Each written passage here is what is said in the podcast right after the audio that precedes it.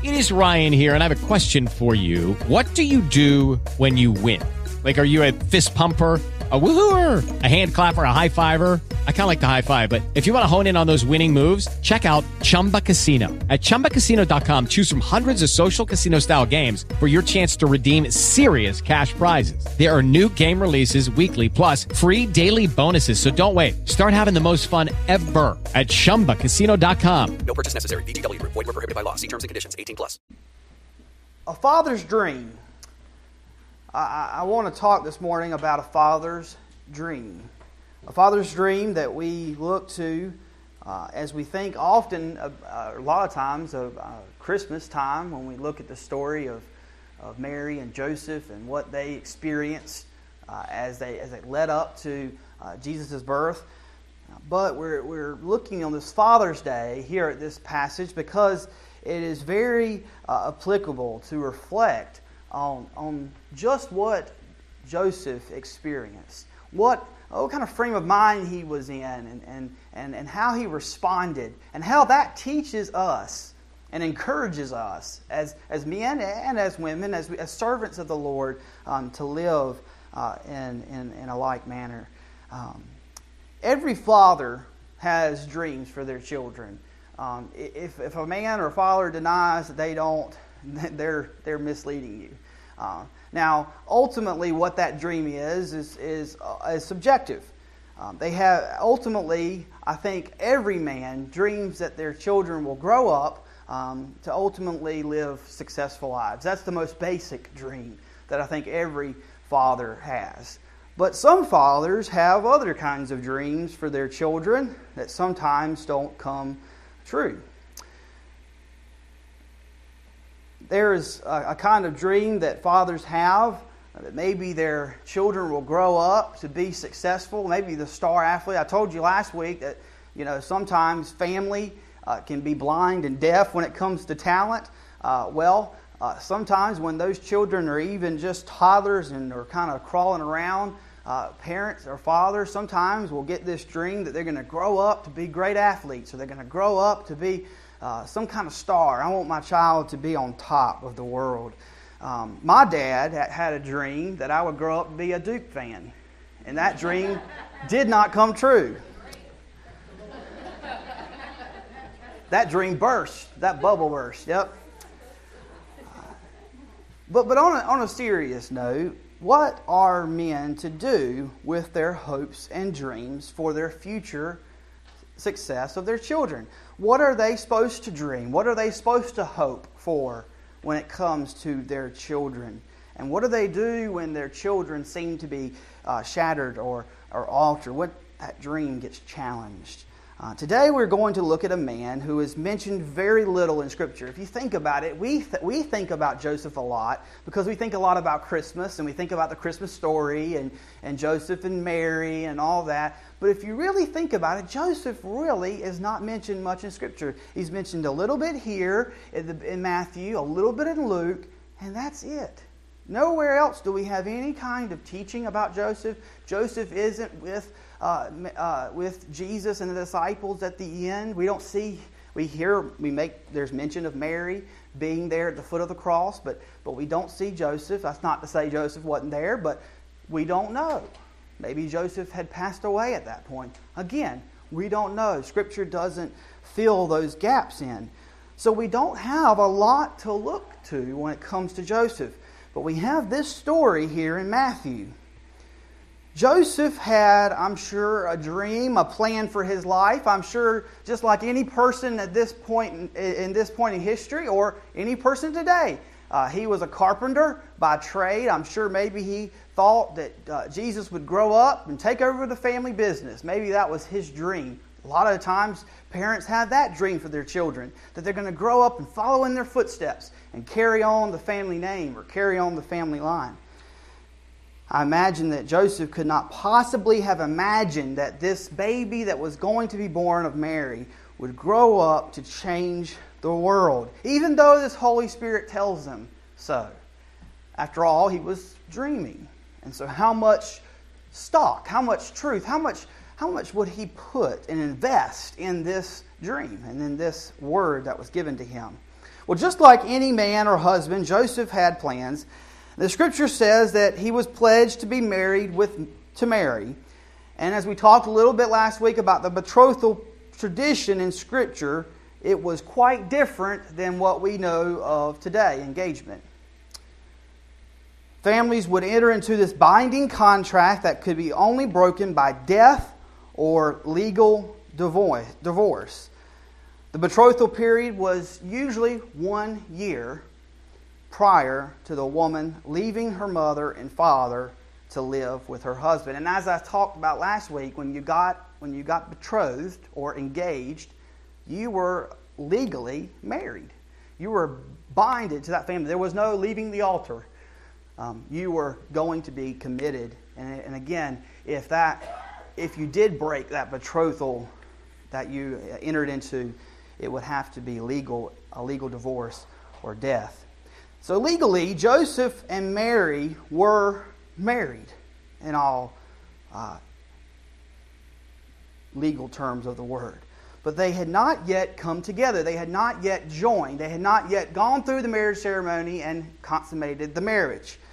We're not told much about their hopes and dreams, about their future as husband and wife, but Mary and Joseph were likely planning their futures together and beginning to talk about what they would do and how they might raise children, and just like anybody would do, how many children they might have, and, and those kinds of things.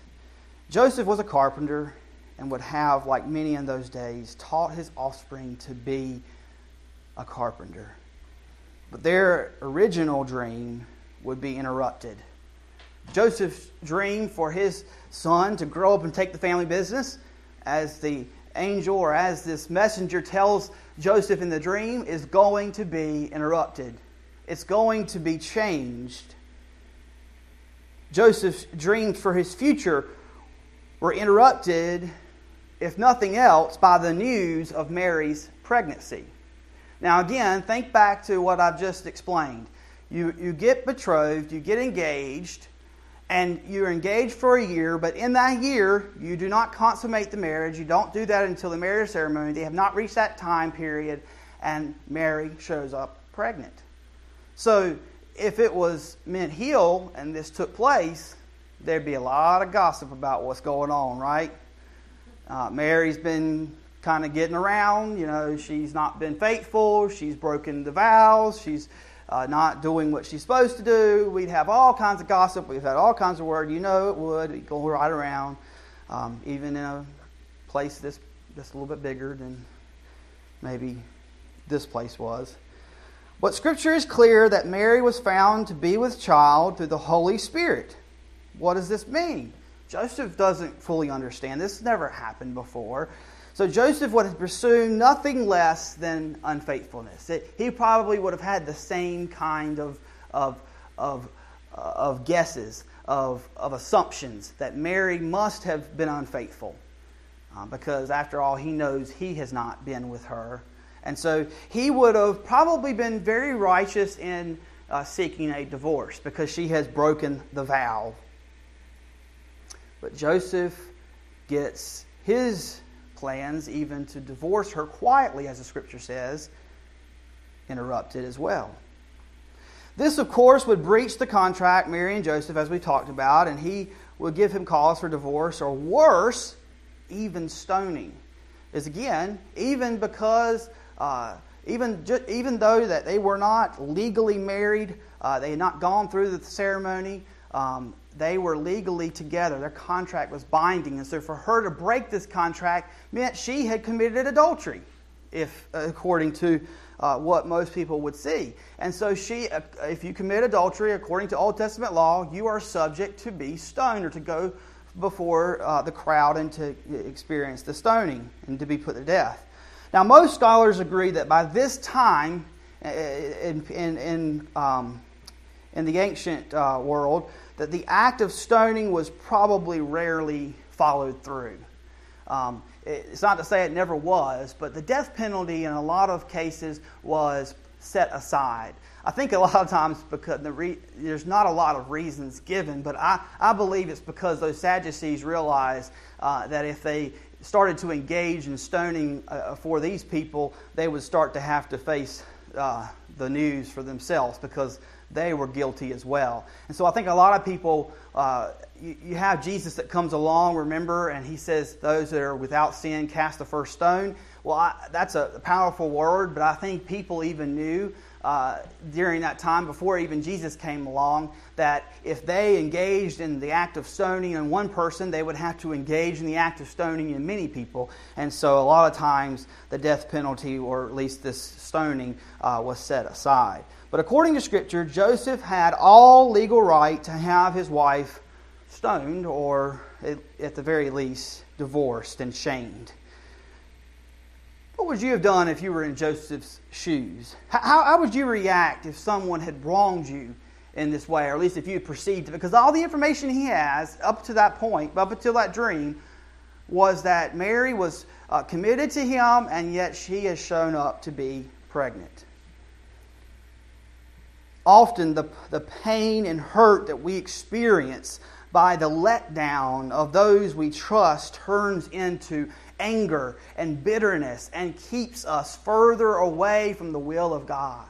So, what we have to seek first when we feel as though someone has wronged us is to make sure that we are being uh, people and agents of forgiveness, of mercy and grace. As our, as our word teaches us, as the scripture teaches us, to forgive so that we might be forgiven. Sometimes the anger gets misplaced and pours out onto all those around you or us. But we can be, learn a big lesson from Joseph. Verse 19 says that because Joseph was a righteous or a fair man, some translations say a fair man, he and did not want to expose her to public disgrace, he had in mind to divorce her quietly. We've all experienced something like this. Maybe it was a coach or a teacher that's been asked to resign. You know, we get those strange resignations. I was, uh, I was um, talking to someone just actually, I guess it was a week ago, about a coach that uh, suddenly resigned, and um, nobody really knew or had. There was never really a reason given. Um, maybe it was because he wasn't winning enough, or maybe it was because um, they weren't doing the right thing behind the scenes. Oftentimes we don't know, but we all have experienced something like this where uh, the, the, the, community doesn't want to shame that person, they don't want to hurt that person, but they need that person to step away. And so, in a lot of ways, this is what Joseph has in mind to do.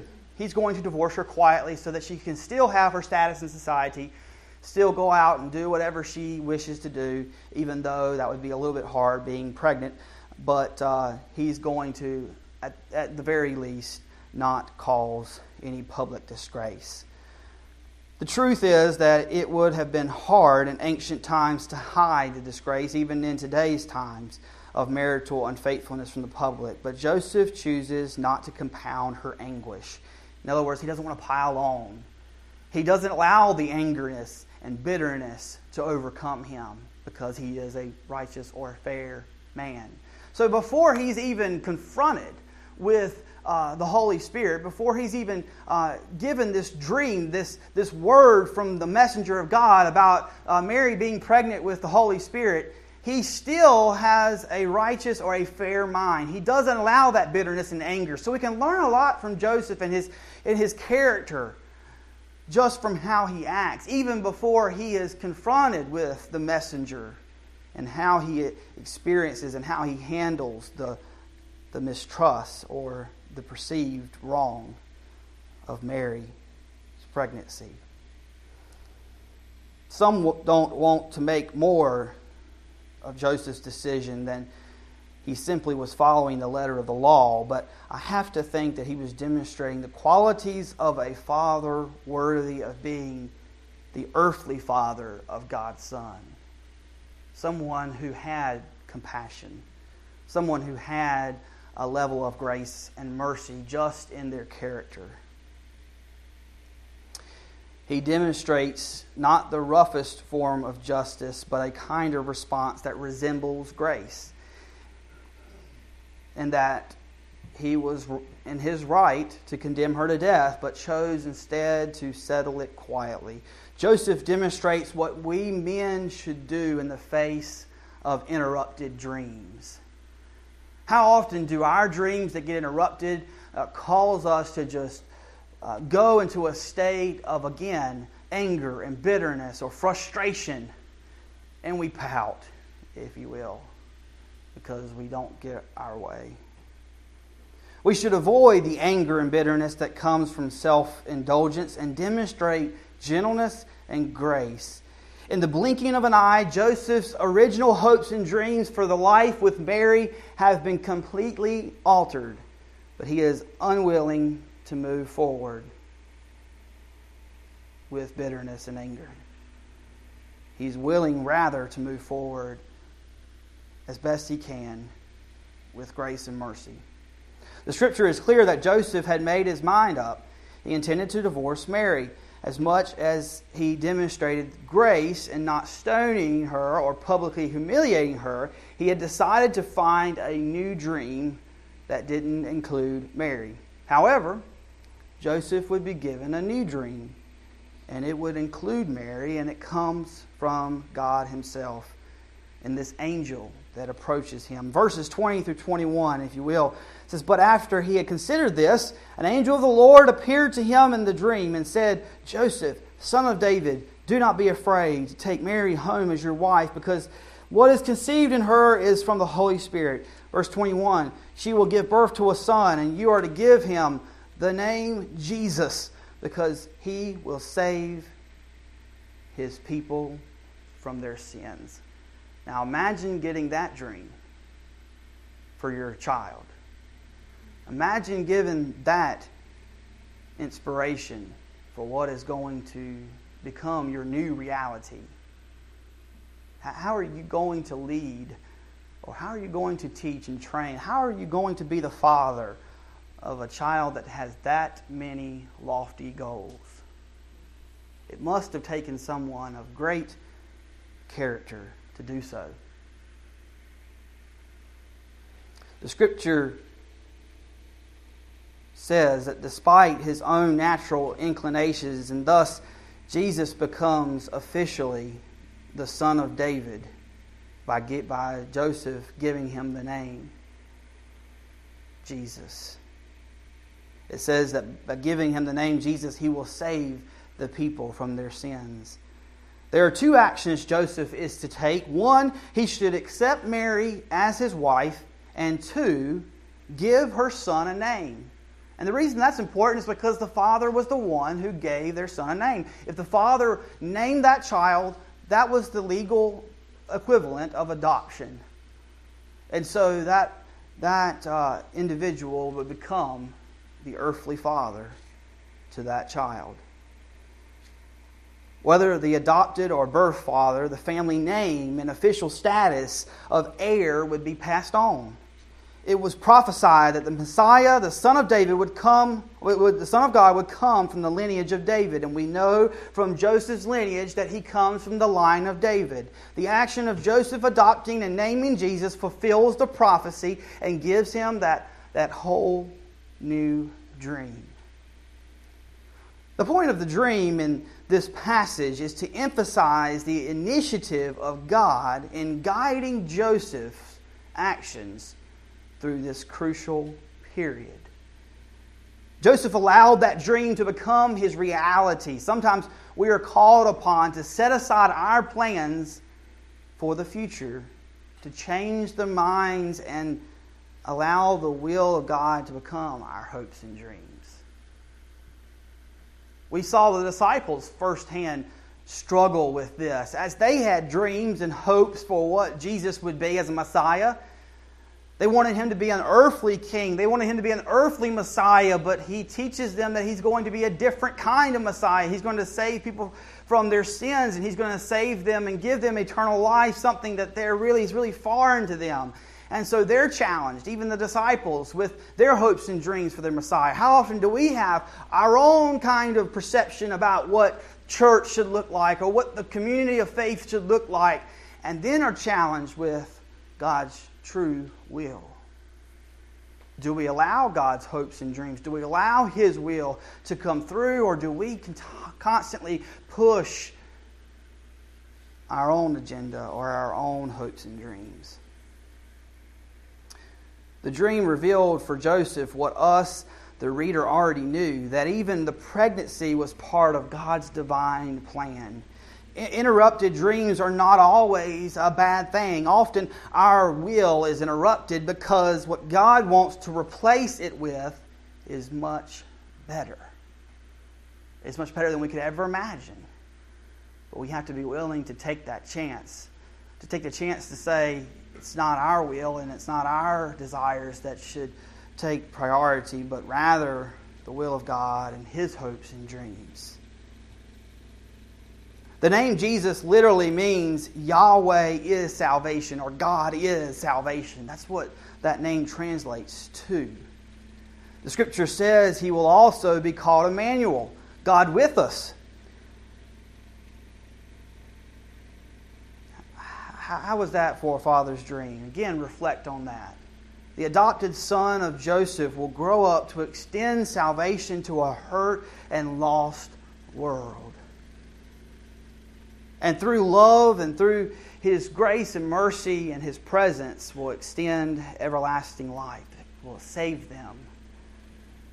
God was shaping and reshaping the dreams of Joseph, the earthly adopted father of Jesus, the Son of God.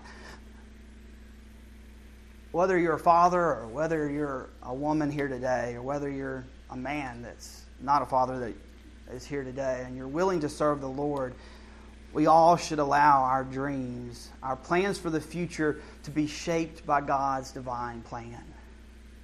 Are we constantly praying that God will show us His will? Not only in how we live our lives here in church, that's an easy prayer sometimes to pray. Sometimes. But how often are we praying that prayer for our own personal lives? How often do we really separate? Let's be honest. Don't we often separate our, our life here at church with our life at home? Don't we often do that? We say, okay, well, we're going to be good. We're going to follow God's will. We're going to follow His plan when we're at church. But when I'm in, in work, I, I just all I all I'm there for is just to get a paycheck, right? Wrong. God's put you wherever He's put you, and He's given you uh, a certain uh, mantle, if you will, a certain audience. And so we ought to take every action, whether it's at work or whether it's wherever we are. Are we praying that prayer? I mean, after all, I mean, it's not like Joseph was sitting around in church praying these prayers. They didn't have church back then. I mean, they had a synagogue, they would go and practice rituals, but they didn't have worship like we have worship today, they didn't have church like we have church today. And yet, the Word teaches us so much about how, how Joseph allowed God to shape his life. And so when we're challenged with His Word to, to shape our lives, we are hopefully praying that He's going to shape our lives wherever we are. Must learn to dream a life, a future that includes the very presence and direction of the Holy Spirit.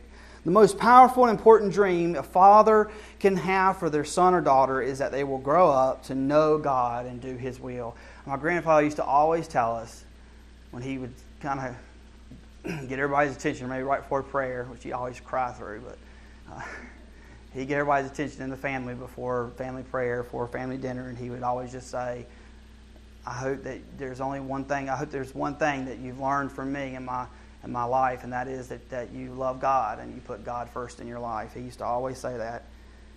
I think that every father has that dream for their children, that they would grow up to have God in their lives, to grow up to be people that, that will have the kind of character that Joseph has here, kind of character that, that, that, that extends mercy and grace and, and that is successful in their lives, that has um, love and peace and hope and all of those things. We don't want struggle, we don't want strife for our children.